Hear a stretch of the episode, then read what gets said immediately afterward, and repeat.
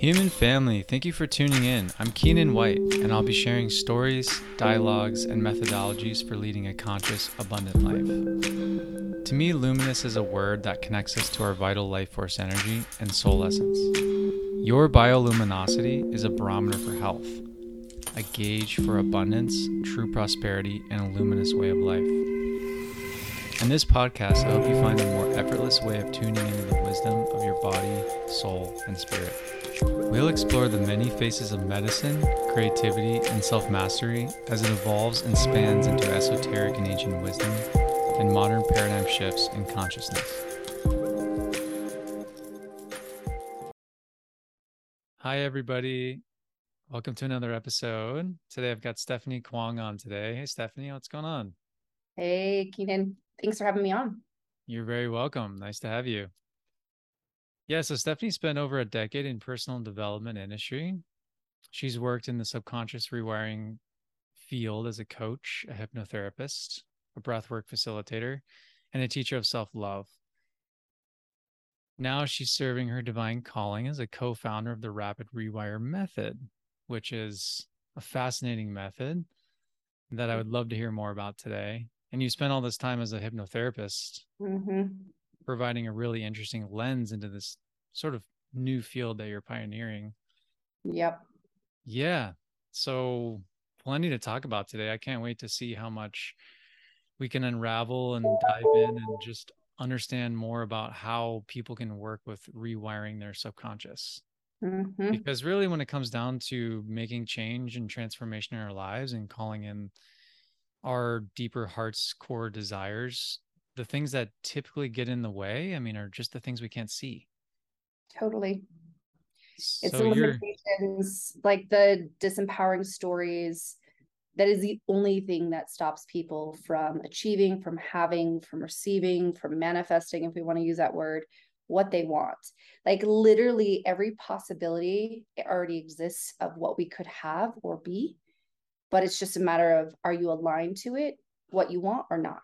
And most of us are actually not aligned. So we keep blocking or repelling the very things that we say that we want. So the rewire piece is so key because you got to align with what you want in order to, again, attract, receive, achieve the things that you desire. Yeah, awesome. And I feel like, like you said, well, we just talked about before we we hit record here. We're talking about manifestation and how that term and that word is so loaded.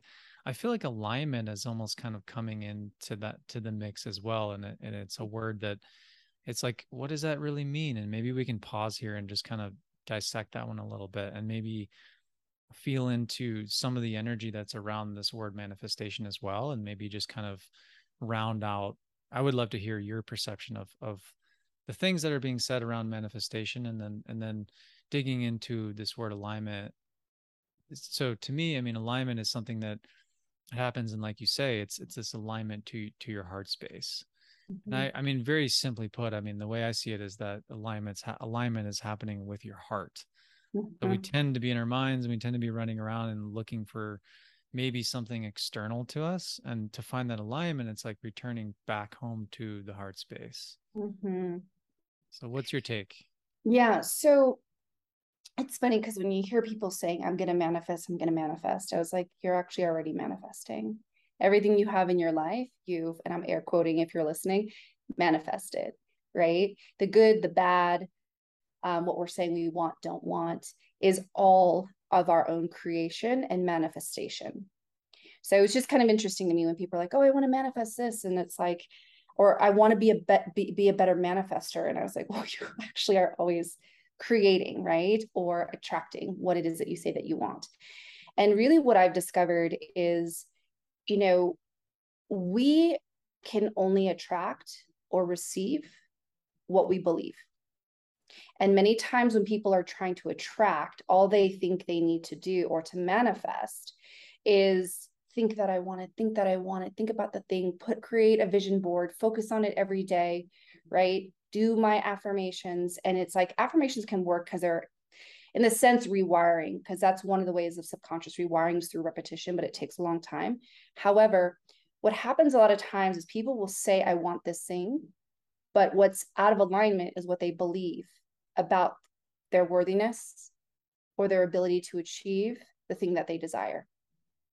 Or there could be an unconscious belief that's there that's blocking them from achieving the very thing. So I'll give some examples. So it's not just like conversation, but it's like actual tangible examples. Love it. Say we I wanted love, right? Like for me, I actually desired to attract a romantic partnership. My history, my past used to be attracting men who cheated. Now, do I consciously want men who cheat? Of course not, right? What I'm telling myself of what I consciously desire is a healthy, faithful, loyal, loving, supportive relationship. And yet, what I believed was I didn't deserve that. I didn't know that. That was underneath the hood that I couldn't see. But how I start to be able to recognize what's under the hood is what is actually showing up in my life right? When people always ask, like, well, what do I believe then? Or what's in my subconscious? I'm like, just look at your life, look at your bank account, this, you know, what numbers are in there or not in there. Look at the state of your physical um, well being. Look at the people that you're surrounded by. Look at the state of your business. Look at fill in the blank. And that will give you some insight into what you believe because that's what you're aligned to. And that's what you keep attracting or creating or again, I'm only going to say it one last time, but manifesting in your life. We keep recreating what we believe. And we can only attract to the level of our beliefs or even our identity, which is a set of beliefs of who we are or what we believe ourselves to be. And so, a lot of times, like coming back to that example, right, of wanting to attract love, consciously, I wanted a healthy, supportive, um, giving, faithful relationship, but unconsciously, I didn't believe I deserved it. So, what did I actually attract into my life? Men who cheated, men who actually aligned with what I believed, which is I'm not worthy of love. Men are going to hurt me. Mm-hmm. I need to protect myself.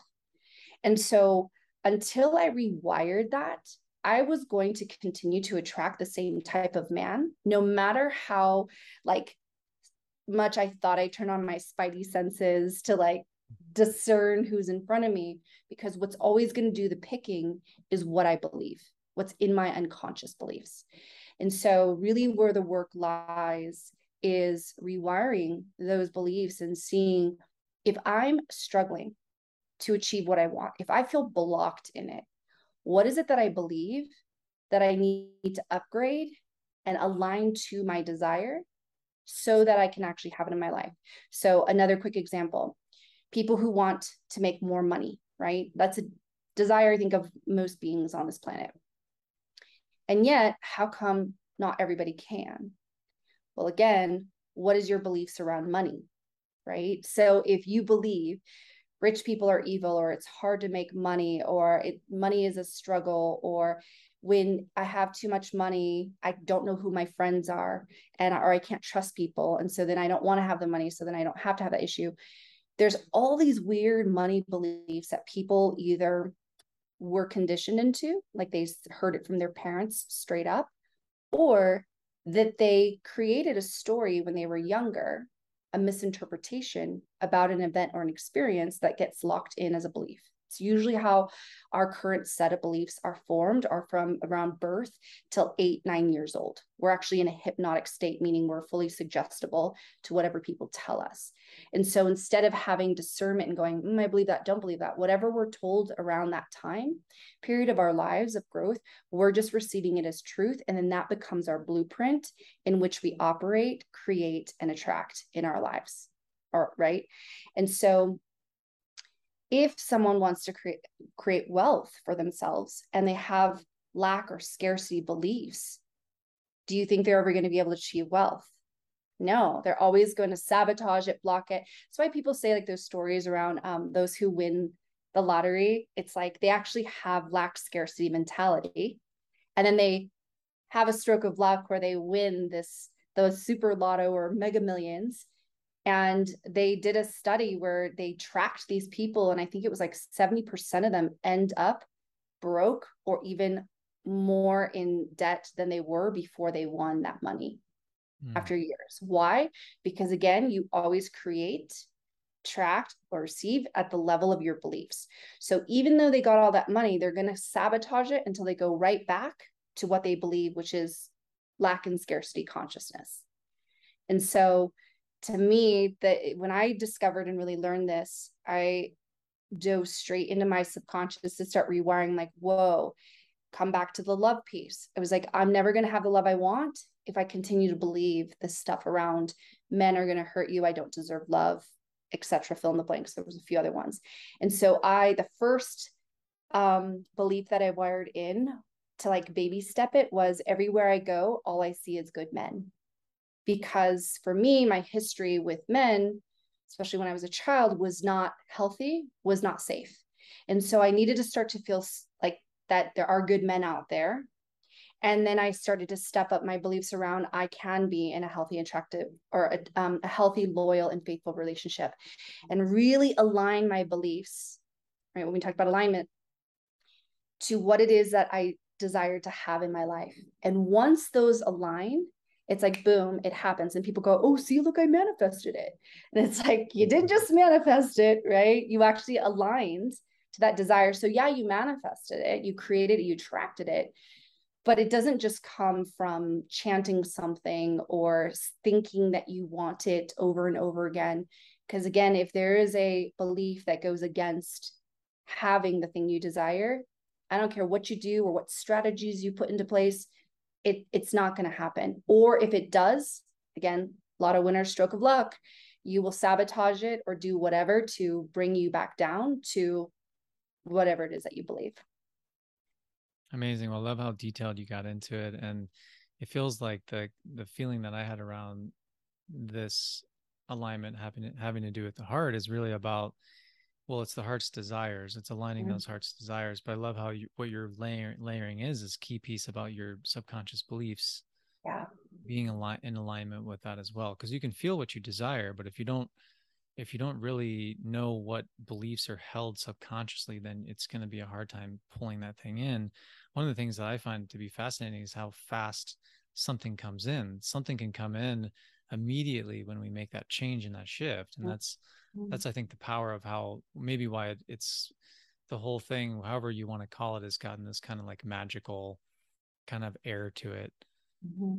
and what i would say like i totally agree with what you said with aligning with the heart because truly to me the heart is love right that's what it represents that's what it feels that is the frequency and when we're aligned with our heart and the beliefs that we have about self about the world about possibility that then connects us to what we desire.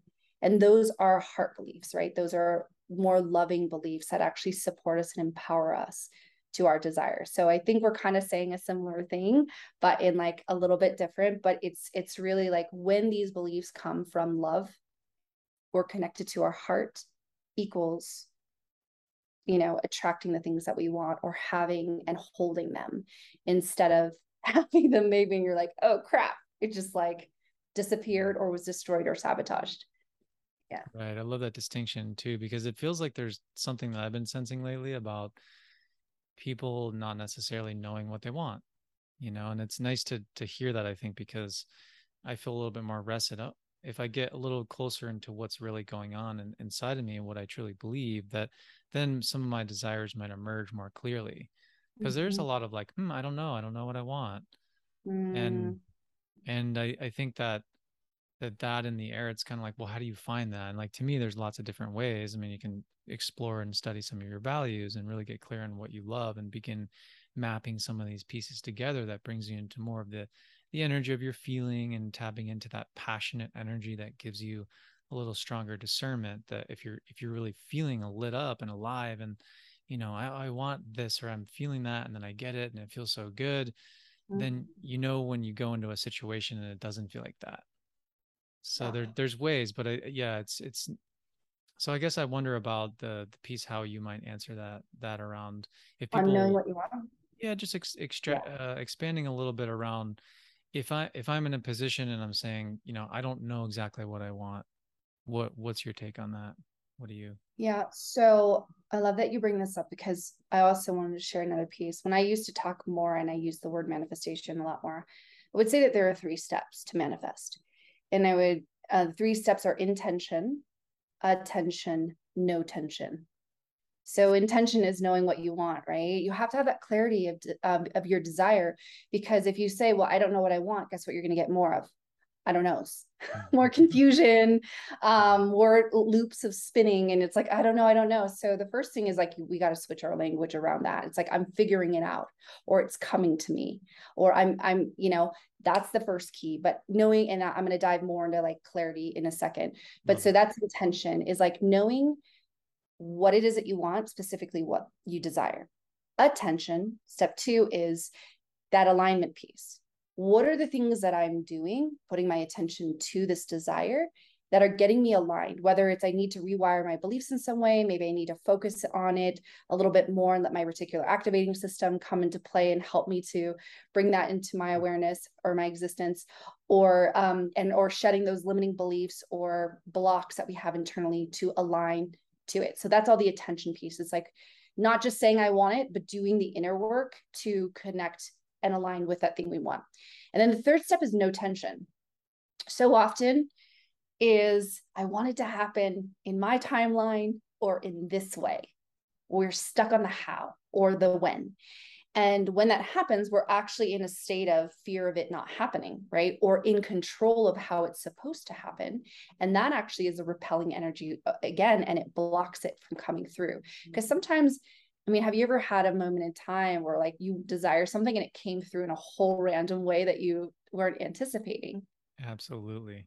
Yeah. And so the no tension piece is like the surrendering to how it's supposed to come through, when it's wanting to come through. Um, and yeah, letting it go, like really just once you've done the work of the attention piece, it's like releasing it and surrendering to it and trusting that it's on its way in the right time in the way that it's supposed to arrive. And if it's not meant for you, trusting that it won't show up. And if it is, that whatever you want will never pass you by and that it'll come in the divine timing. So that's kind of like a little bit more in depth on on when I like talked a lot more about mm. manifestation or creation. But in terms of clarity, you know, a lot of us are trained at a very young age to not decide or to know what we want on our own when we're kids, we're looking to our parents to make decisions for us, to tell us how we're supposed to be, to act, what we should like, not like. And so many times people don't grow out of that, right? We're looking externally to authority or other people to help tell us what do I want? Who am I? What are my desires? And so it takes some relearning for some people to actually start to get connected to what their desires are. And for me, when I've worked with people in the past, it's starting to just explore and see, like, well, what are the things that just light me up? What are the things that I would do if I wasn't even making money? Or what are the things that I'm naturally attracted to? Or what are the things that people around me are doing that I'm like, oh, that's cool. And, and just starting to make note of those things, right? Um, I also have a really beautiful hypnosis that I bring people into where they connect with their future self, like who they are, but 20 years in the future. And they can go into that heart space and actually start to talk to this future self, which is really their inner knowing, really this like higher version of who they already are. And when they dialogue with that higher, that future self, they can start to get answers and you can ask whatever you want. And many times I'll have people ask, those questions of clarity you know and so that's one way too because we actually know we just don't trust ourselves i love that you said that yeah I agree. I think it's all there. I mean, it's more about kind of getting out of our way. I've always seen kind of this directionality as clear a clearing out, you know, kind of a mm-hmm. demolition job. Yeah. There's so much just clutter. We just filled up with all the perspectives and things and the shoulds and all these things that we think we ought to do. And then mm-hmm. just kind of like, you know, getting a big delete button out and delete, delete, delete, do a little disk um, compression and defragmentation and all that. Totally. How do you, I'm curious on your end, um, when you want to access your own clarity or your desires, what do you do? What's your process? Yeah, I mean, so it's a um, a simpler process that it's been become over the years, but yeah. So what I do is basically just go into a heart coherence, Mm. It reminds me kind of what you were talking about earlier is like when what I think is happening is that, you know, as we get these beliefs and the um but we get our beliefs aligned to our desires that in that that energetic field there's a heart coherence mm-hmm. and what i play with is just kind of going straight into that it's like what does heart coherence feel like and begin to kind of just bring that in and from that place i almost kind of feel like there's a reverse process where if i just go into the coherence then sometimes my desires get a little bit more clear or a mm-hmm. certain thing might pop up or I'll I'll observe something that's showing up and present in my body and mm-hmm. and it's more I'm more taking the stance of an of observation simple mm-hmm. simply observing neutrally from more of a, a felt heart coherence and then in that mm-hmm. place I can feel you know and keyword feel my desires you know I'm not mm-hmm. thinking about them because if I'm up in the in my mind that's where it's yeah. it's like i'm trying to figure out what i desire and desire is not really in the mind it's in it's in the feeling so that's what i do i go into that space and then i and then i essentially kind of go through a few different steps but part of that is creating a series of intentions so about five intentions and the first two are usually always about going into the unconditional love and going bringing that divine mother energy in and then the mm-hmm. second one is about more the divine father. So it's more like going into the energy and the feeling of love. And then the divine father is more bringing, being in the awareness of those two linking up.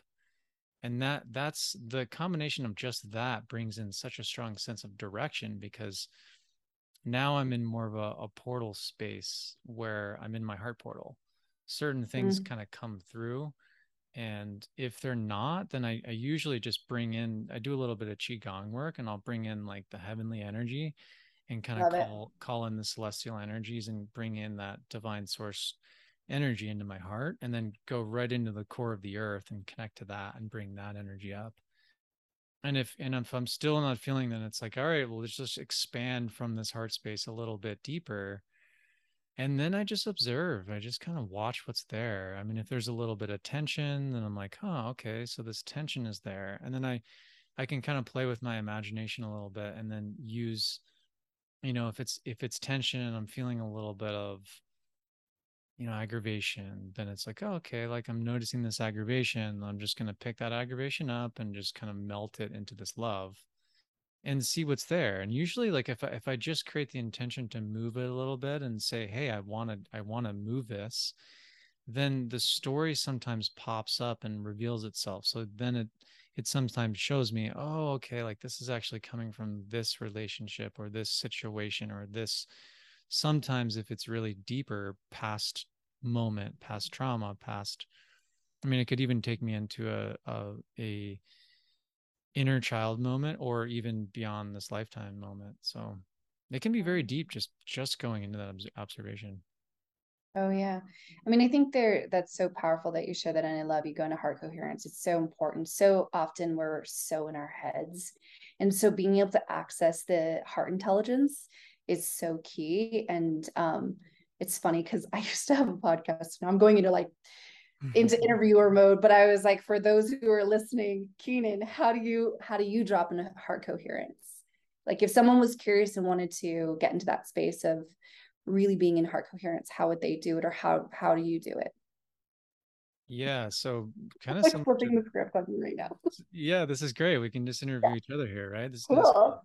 Um yeah i mean so i i just kind of like what i had said really what i start with is is more of that going imagining that I'm 300 feet tall first and just mm-hmm. allowing myself in some ways to kind of go out of body and just like experience this what I call pure source love energy. So I start I start to notice how that's actually funneling down in my system and then I'll begin mm. to kind of clear out the the le- the levels of the field. So that's the crown chakra first. And I'll just intend for whatever light and energy that's coming in to come through this pure filter of truth. And then if anything's blocking my intuition, I just want to clear that, allow my intuition to be clear. And then I allow whatever needs to be expressed or heard to be clear. That's more at the, th- the throat level. And then I and then I bring it into the heart. And then from there I just more or less send it right down into the earth mm-hmm. and then go back up into the roots. So I'll start it really takes me a little longer because I, I tend to be a little more my patterning has been like a little more up and out so i'm really comfortable with that and and if you're not you can roll your your eyes back in your head a little bit sometimes that helps me but mm-hmm. so i mm-hmm. spend a little more time down in the earth space which is um maybe a little less familiar it's not as much of my wiring. Now it's become more so mm-hmm. but i just kind of imagine the the roots of my feet kind of going down and there's even mudras that go along with some of this that you can use with your hands that are just i mean qigong is such an amazing so good. cool so in some ways it's a simple way of just kind of going into the, the heavenly energy and then going into the earthly energy and i'm just using those terms to describe um, these two aspects. But when i bring the energy up from the earth and I'm, I'm bringing it up through my feet and then my calves and i really spend time in the legs because really the the legs are your root chakra. You're really when you're feeling your legs you're really grounding into that sense of safety and security. And then mm-hmm. i clear anything up that's you know wants to move a little bit in my emotional field creative space sacral chakra and then digestive sense of truth in my core bring it right into the heart and then from there just allow my energy to expand spherically around me and, and fill the room. And so it's just kind of allowing my energy to spiral out in all directions and fill the room that i'm in. And then i bring that that expansive energy outside of the room into the the neighborhood. And then i'll go ahead and bring that into the state and into the country and the earth and beyond and just get this felt sense of no separation and so it's mm-hmm. you know it's as deep as you really want to go i mean you can you can really just also you know bring your awareness into your heart space and mm-hmm. see what and see what happens yeah that's kind of this these are yeah these are a combination of tools that i learned from various people and have been practicing and it's kind of just finding your own rhythm with it right totally mm-hmm. yeah but i think the ultimate is what i'm hearing through all this. There's such a, a theme around just heart connection period. Whether it's to create whether it's to whether it's to find clarity um yeah and like you, it's funny when you see those sayings where people are like get out of your head and be in your heart and like how do you actually get out of your head? You can't. You would collapse.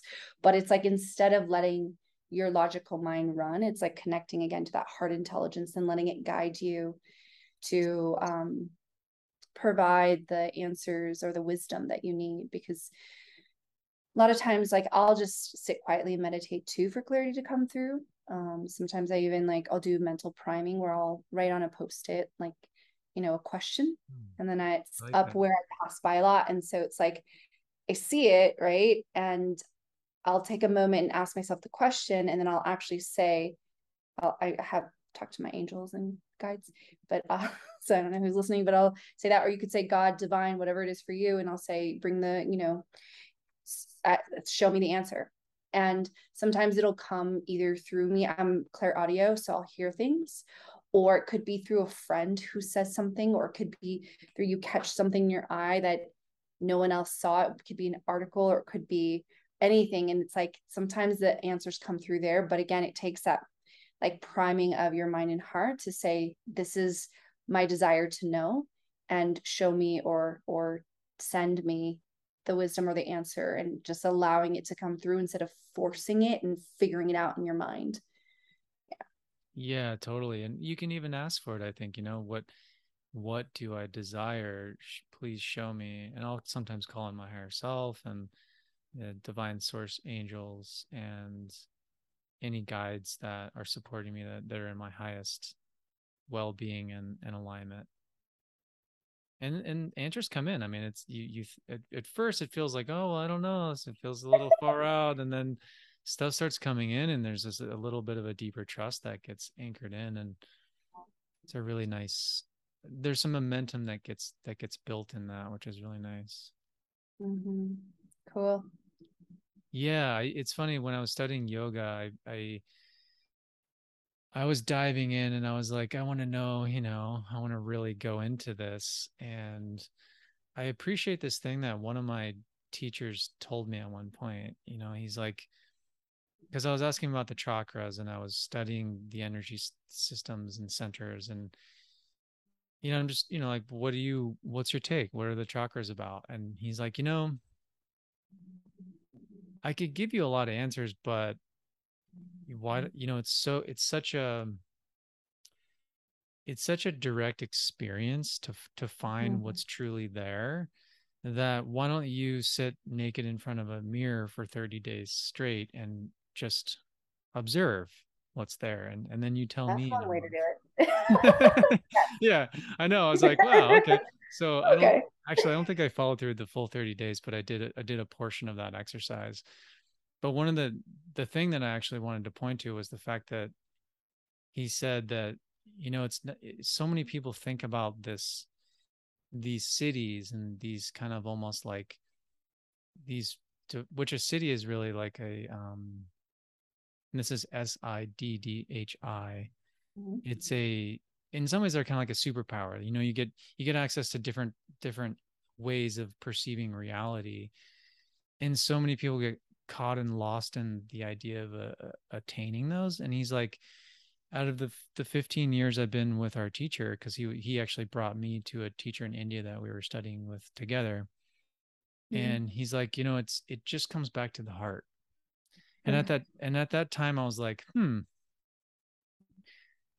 you know, I didn't really think too much of it, and I you know I was I kept placing a lot of my awareness in the third eye. You know, mm-hmm. you think, well, well, I want to clear this intuition, and I want I want to be able to have this clarity of what like what is this attainment that's happening or what is this process if i if i bring my awareness into this place perhaps my awareness will expand right I, you know and there's that kind of feeling and he's like the the thing that i keep getting over and over again is that that it's not about that it's about the heart. And i'm so glad that he said that because it it did subtly steer me in a little bit of a different direction and, and he had me focus a little bit more on five chakras he didn't even he didn't even recommend going up into that to that ajna space, the third eye. He was just like, mm. focus on the bottom 5 mm-hmm. And I really like that because it's it's like you're you're bringing the energy more into the body. You're you're it's like you're bringing it all down to earth, so to speak. Right. Yeah. And if well, look, I. anyway, no, no, I love that, and I just think there's there's value in all of it, right? Because when we I think there's something so cool about like the divine and the mystical and um really being connected into source creator um, when we do go into the higher levels. But sometimes, too, again, when we're so in our mind and not rooted in the body, um, it creates a big disconnection. I think for a lot of people, um, just on this planet, I see it. Like you can walk around and it's so apparent how disconnected people are from their bodies and um, and also from their hearts. You know, that's not what we were taught to do. is to connect in there at all. Absolutely. Yeah. And I think it, if we're talking about connection and having more connection, which I think is really what's more fulfilling than what we think we want, you know, it might be, well, if I can just have this and if I can get this job or I want to have this amount of money, then something fill in the blank. And the if it's such a killer, it's such a killer to it, it leads yeah. us down these paths of thinking that some fantasy that we might have about our life can come true and yes like the power of the imagination is so important but how do we use that do we use it to kind of lock us into this almost tension like you're saying you know this pressure that might exist if we just need to achieve this fantasy before something happens and if we bring it back to just connecting i mean at the end of the day if we end up getting that thing anyways and we're not really connected to our body and our heart, it's not really going to be that fulfilling, anyways. Um, so why not just go into some of these really intrinsic, intrinsically valuable components to the human experience, like like the heart space, mm-hmm. and and that that brings us right into the connection with other people and to you know the connection with nature and. I mean, to me, relationships and, and the ways that we we are connected is really what brings fulfillment. Yeah. Ultimately. Well, I think you know, when I think of the heart space too, right, that's the emotional center. And I remember hearing this a long time ago and it so resonated where it was like, it's actually not the things that we want externally, it's the feeling that we're going to get when we have it. Right?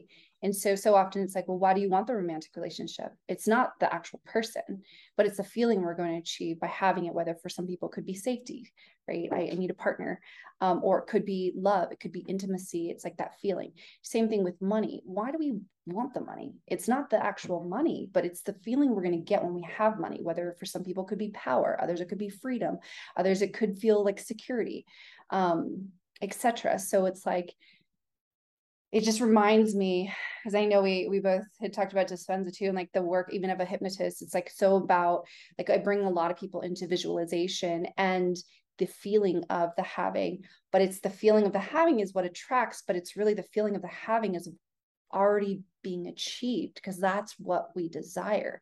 Again, it's not the thing, the thing is the vehicle to the feeling we think, but yet we are the vehicle for ourselves to already access that feeling and then as a byproduct the thing kind of like floats right in but we're like oh cool we already felt that. So it's nice to have and so it's a bit more lasting i would say and more fulfilling when we do draw in the things we want when we can already activate the emotional space of um, how we want to feel for the things that we are saying that we want.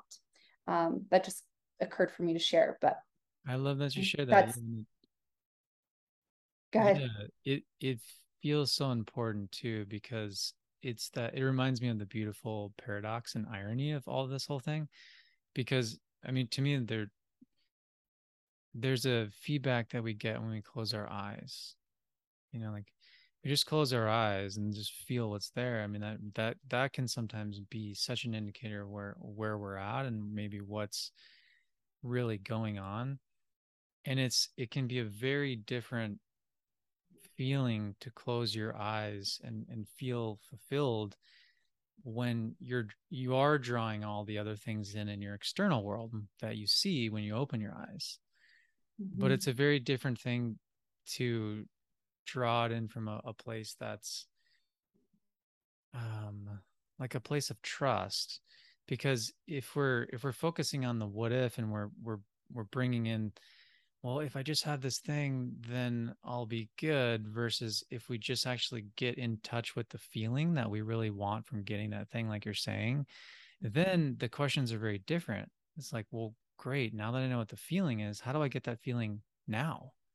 Or maybe even like as soon as possible. And it might be that the feeling that we're that we're getting, say it's freedom, and the money, the money is what we really thought we wanted but freedom is actually what the feeling is. So then I just go running right now, just bust out the door and just go running and get the feeling of freedom.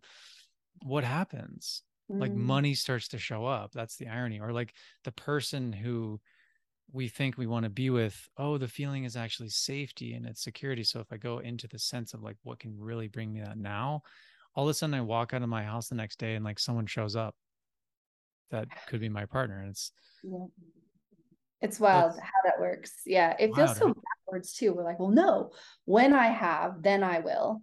And what's that saying? They say like, um, it's so, what is it? Be no. When I have, then I'll be and something. But it's like that be do have, right? Be in the energy of having or what it is, the emotion. And then you'll do the thing then to have what it is that you want. Um, but you know, coming back to the relationship stuff. Like I didn't feel worthy of having like someone truly love me. And so what I was then chasing because I felt unlovable was someone to love me. But the feeling I really wanted was to feel loved. But because again I didn't feel lovable, I kept attracting someone or men into my life who reflected that not being lovable and they treated me like I was unlovable, right? Cheat, disrespect. I dated a sociopath. It was a whole bag of not so much fun.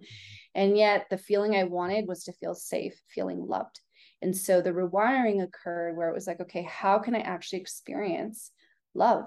Not that somebody else is going to give it to me, um, but that I can feel it now. And that's actually when I dove into like self love hardcore because I was like, I get to create this feeling of love for self first before I can even let anybody else love me externally. And then once I did, I was so filled up, I didn't need a relationship. I didn't care about having that. And then what flowed in, I'm in the most amazing relationship now.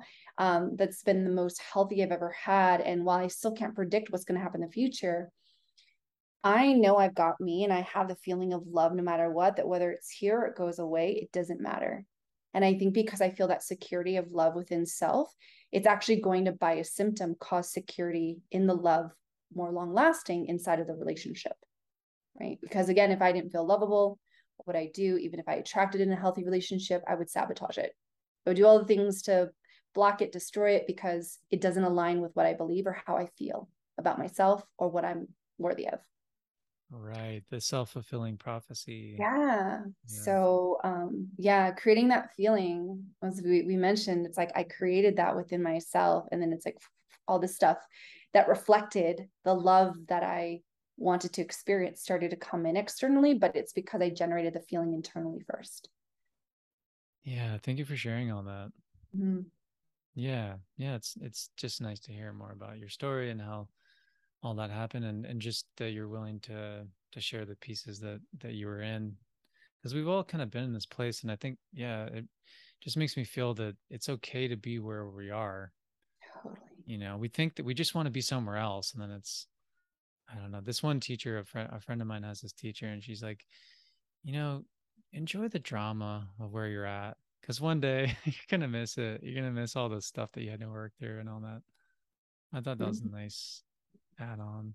Well, so I think it'd be fun to tie this into to your um, work as a hypnotherapist because I, I just wonder a little bit. I'm curious more about that field, and it, it just feels like it's you know very powerful place to to do the rewiring and it seems like you're you're still doing some of that but you're also interested in semi leaving that behind because you're you're working with this new method and i want to make sure we get to touch on that method because I want to hear more about it, and I'm going to be coming out to learn more about it and diving in because I I'm love this so, work. So I'm so pumped, Keenan, for you to come in October for yeah, this training.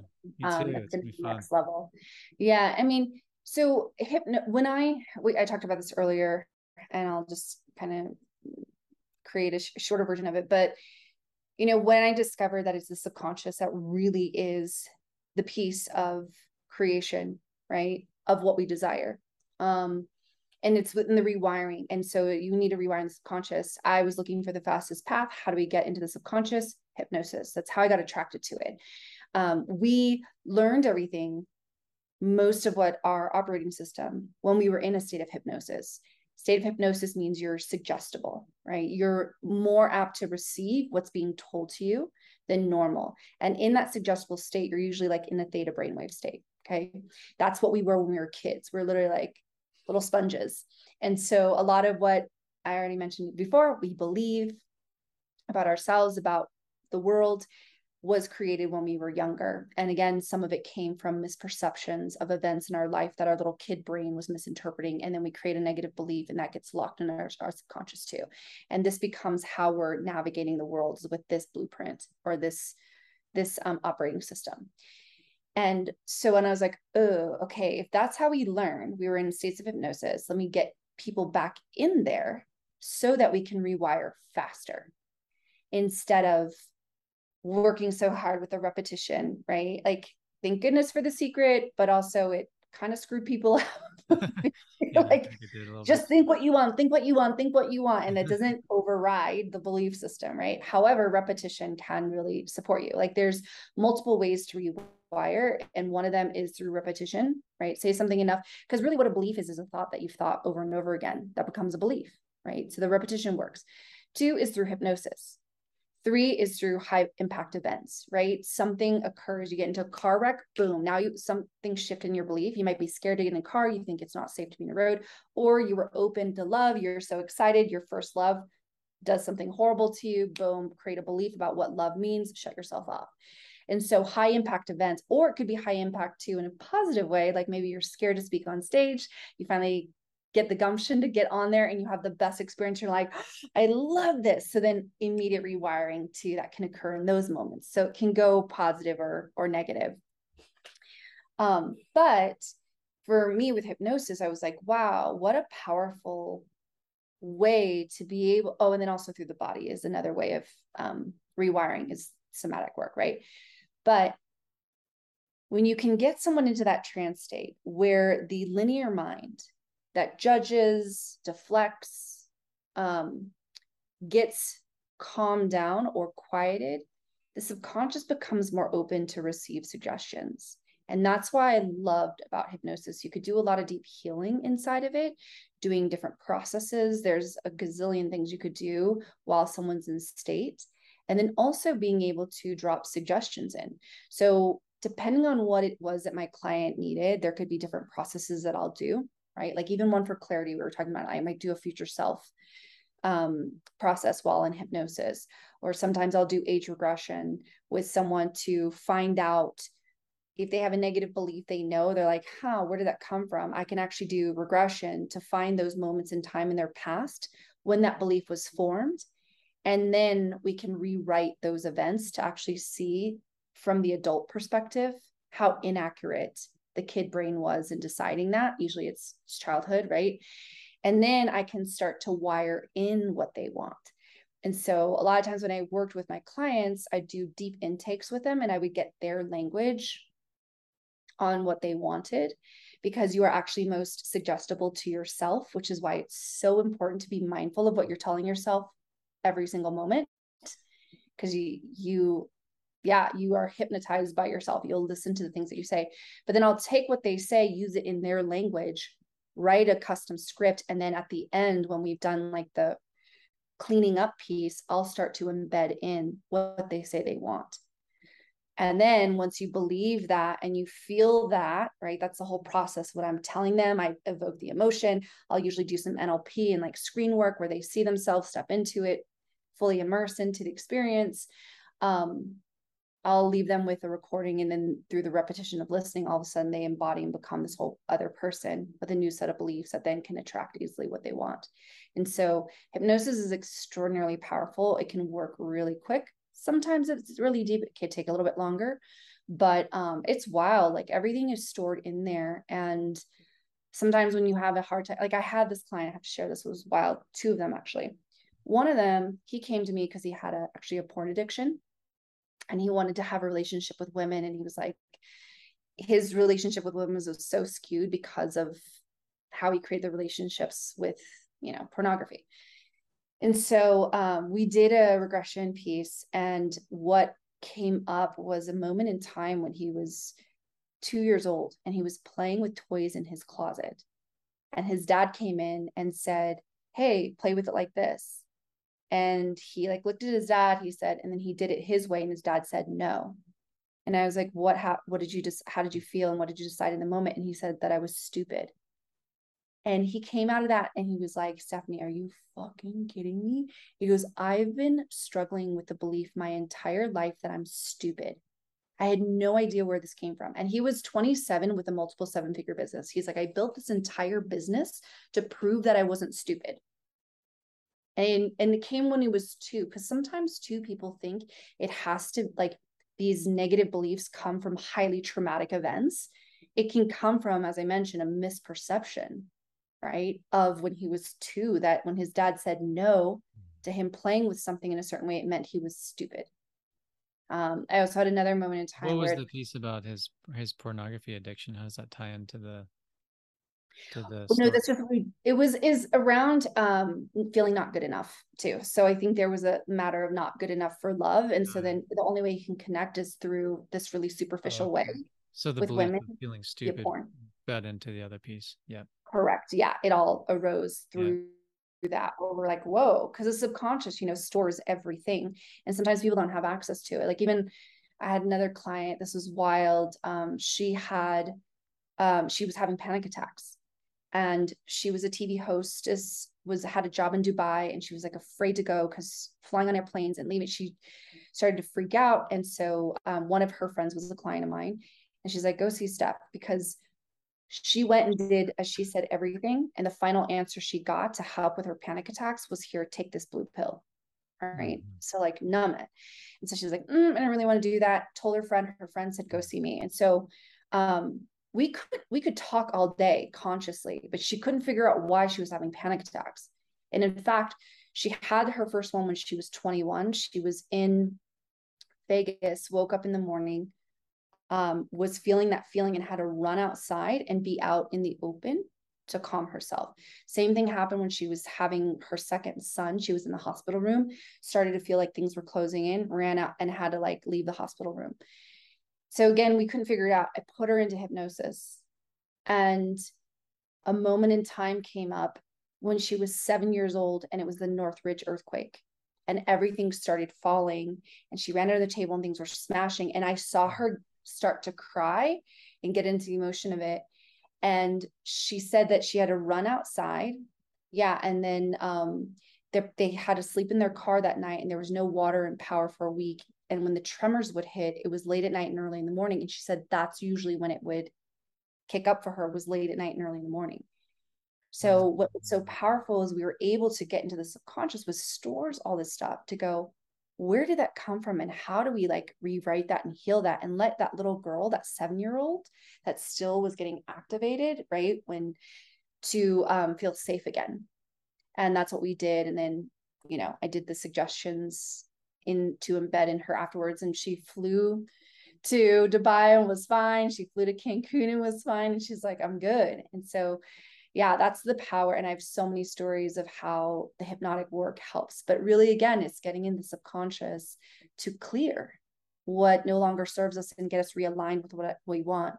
And so, um, I know you mentioned rapid rewire, like these tools are so great for clearing, but still, what hypnosis, the power of that is um, not only in the clearing, but being able to embed in what you actually want to wire in the things that you desire to align with what you want to create or attract into your life. Right. Beautiful. Thanks for sharing all that. So, mm-hmm. so pretty much what you mentioned was within the context of what you're calling hypnotherapy, but it's it's kind of a wider take. It's a little more holistic, and you're bringing in these other pieces. Is that is that right? So do you do you call yeah. all of that hypnotherapy, or what do you what would you would you what I just mentioned hypnotherapy plus or something else? Honestly, I don't even know. I just call it like transformation, right? It's so difficult. So often we want to put labels on like what's actually happening or what is the thing. And I'm like, I don't know. All I know is I want to get the result for my client. That's really what it is. Is like oh. whatever needs to happen, whoever I need to be for that shift or that transformation or that healing to occur for them. That's what I do. And that's why I've been obsessed for well, 14 years as a practitioner, but over 20 years as a seeker of my own healing to mm. experience or be trained in as many modalities as possible because I know it's also not a one size fits all for the clients that I'm working with, but what is required in this moment from what they need to get us to the result that they want. And again, I found hypnosis to be really powerful. So it could just be called hypnotherapy, but I'm bringing in all these other things into the mix when they're in trance to kind of help them to get to their result. So there's I don't know if there's a, a name for it. Yeah. There's a body worker I worked with lately, and you know, I was asking him what like what all this is, and he's like, "Don't try to put labels on me." see? yeah. I won't take any labels. I'll take. I'll break out any any label you want to put on me.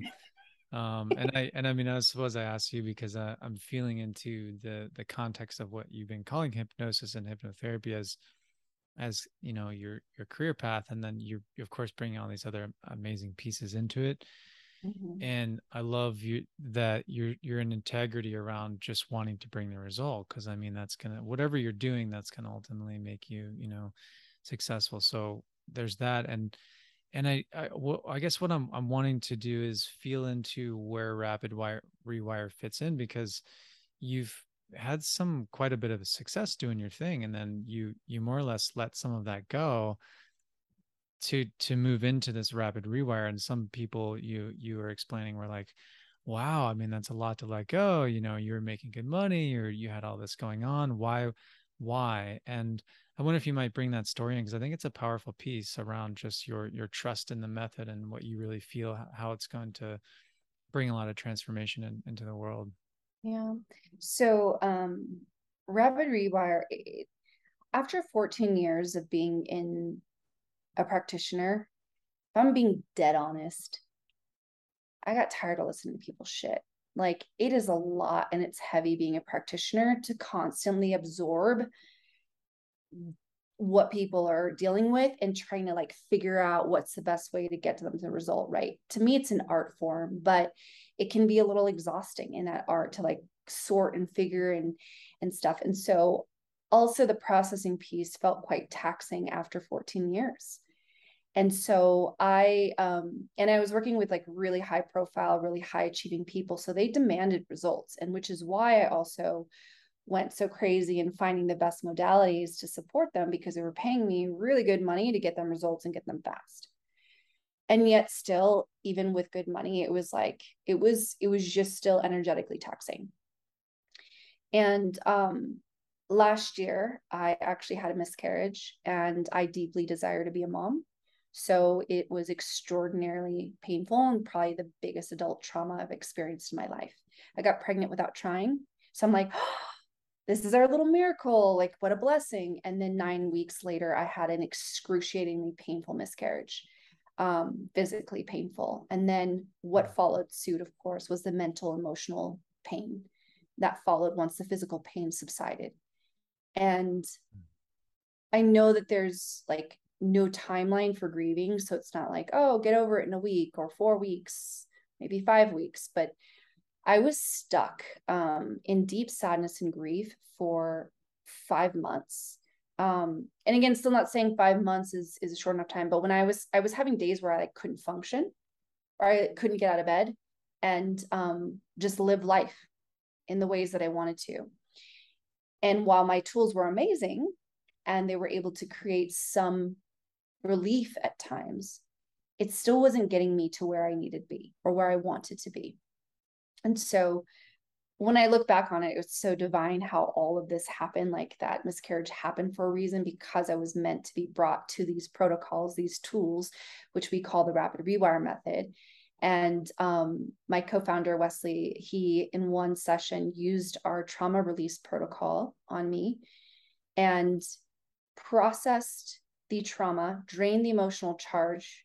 That after 60 minutes, I couldn't even connect to sadness and grief anymore. It was gone. I was like, I would think about it and I couldn't even feel sad or grief. And literally 60 minutes prior, you would mm. even just say the word miscarriage and poof, I'd start bawling. I'd walk around, I'd see other people with their newborn babies, and I would like become an emotional wreck. But it literally stopped after he did the full process because he healed that, right? He healed the, the actual trauma because we don't have to hold on to things forever. And I think that's what a lot of people think it has to take a long time or it's just going to be something that you learn to cope with. And mm. it's just life. And what i discovered with these protocols and so i kept like using these tools and clearing things at rapid speed things i'd been stuck around with for years. And then after 7 weeks of like consistently working with these tools i got the divine command and this is how i create everything in my life is through divine command. I heard you're meant to bring these tools into the world. And i always do what i'm told because I've also not done what I've told in the past to some um, not so great results. And so I was like, okay, use me for service, right? And so that's when I actually approached Wesley and I was like, hey, this is what came through. And he was like, interesting. You know, my business partner passed away earlier this year of COVID, and I was waiting for someone to step forward. It's you. And so we merged and birthed the rapid rewire method. And we've had, you know, we launched it last October We've had three full trainings since. We've got another one coming up this October. We've done corporate trainings. We've, you know, I've done a more speaking and podcasting things around this and other things in such a short time. And because I think people want this work.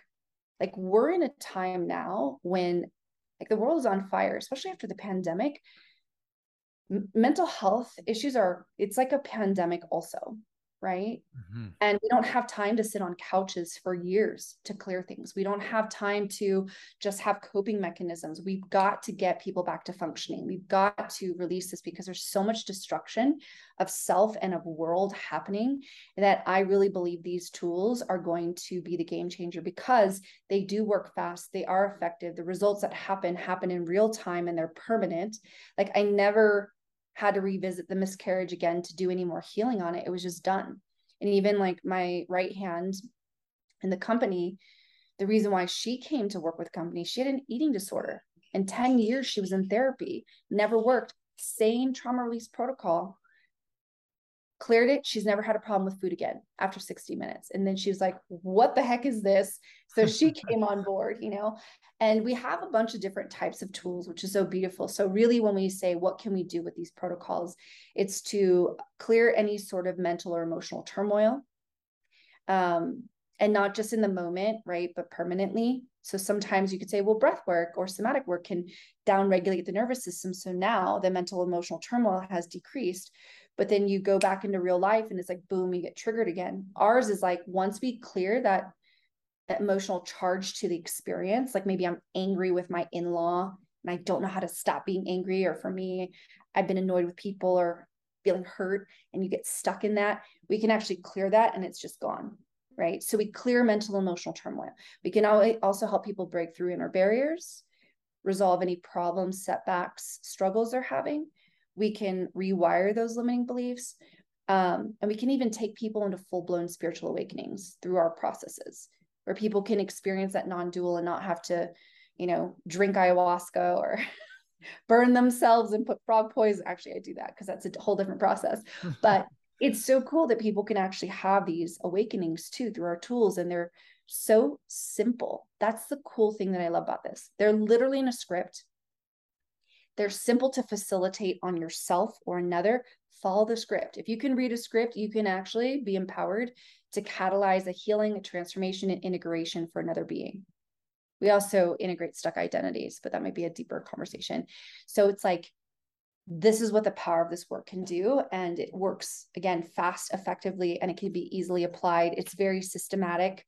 Like you don't for me in hypnosis it's like hmm okay they're in trance what way do i help them get to the result right like i said it was an art form this one it's not that it's not an art form but it's again systematic where you know you can get them to a result if you just follow this it's almost guaranteed so I don't know other protocols that can do that, where you can like guarantee a result or at least, you know, a significant shift. And so that's why I'm obsessed. I mean, there's more features I could talk about why it's amazing. I will shut up right now yeah, nice. on. But um, I've experienced it first, which is why it was so impactful for me. And then as I've run these on other people, I've seen the shifts, and I've even run these from stage at retreats to entire groups and people still get results.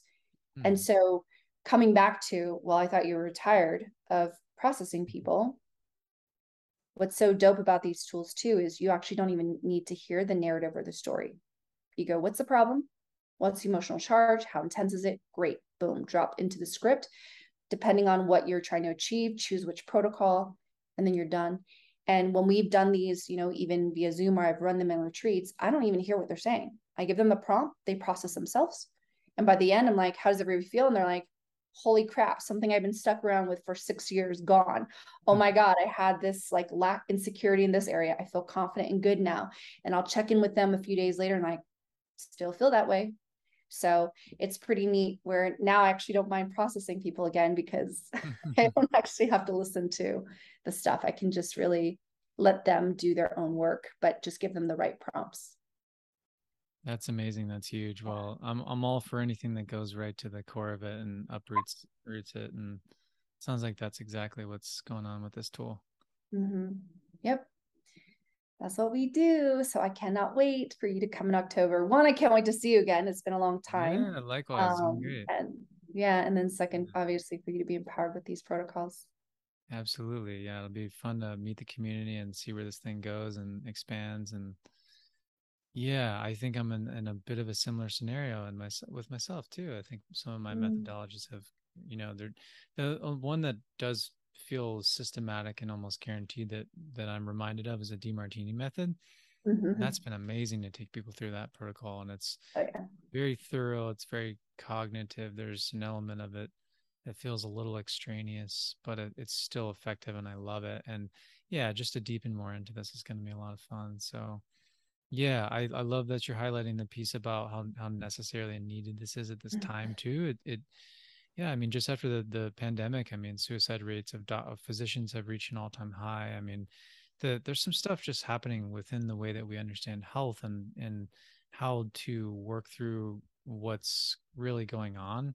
That's just a little inverted, little, little backwards. And yeah, this feels so important because it feels like, you know, the, whatever is present in our lives the emotional charges whatever the the tension the the heavy energy that we're, we're having the stress um the fact that we can target some of these things that that are at play at such a core level that i think mm-hmm. in some ways it feels like this this field or this maybe this method it feels new or it, it feels sort of almost revolutionary because we're we have that backdrop of how we've been doing medicine and we've been kind of caught in this like quote unquote normalcy of how health health is basically addressed or how disease is addressed and how we picture health. And yeah i think we're going to move probably much more into this is just kind of my my feeling and sense but um we'll probably be end up you know as people come into more of this awareness of tools like this i think we'll move into a place of seeing how deep some of the psycho emotional spiritual you know work or or rewiring is because when it happens it's just so amazing to watch.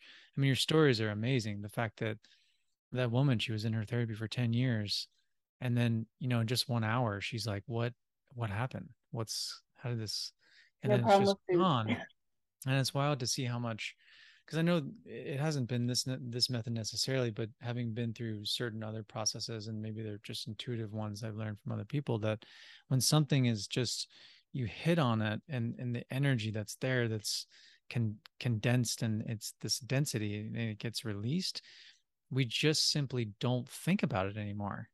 And that's that's almost kind of the funny thing is like you you don't even have the thought of what happened or like if that thing's in, thing's there anymore because it's just not. And we're in a totally different new reality. So yeah i think your sense on how this is really going to change the world is is in is in that you know we're going to realities personal realities will be changed and those personal realities will feed into collective and it's totally. going to be much different scene so thank you yeah. for doing this work and presenting totally. it sharing all your perspectives and just being yeah. who you are in the world oh thanks look i'm mm-hmm. just being i'm just doing what i'm being told to do and um i think there was a time in my life where i felt like the un like the wounded part of myself right or the unevolved part of myself would do things for recognition for um love to feel like i'm enough. And fortunately through all the work i've done now i'm like it's really just about service and how can we help? And so that's where my heart is aligned now which feels so good because it's so much cleaner in the way that i get to serve and contribute to others around me or to humanity. And um, i really believe when we talk about empowerment what does that look like? It's not just that we can do something for another but we can actually literally hand something over to somebody that they can help themselves or another with. And again that's another reason why i love these tools. It's like these scripts you can run it on yourself. You don't have to go run to somebody else and have them help you. But then not only that, but these people and you will be empowered now to use it to help another. And I was like, that's the ripple effect that I see. That's really going to be the transformation.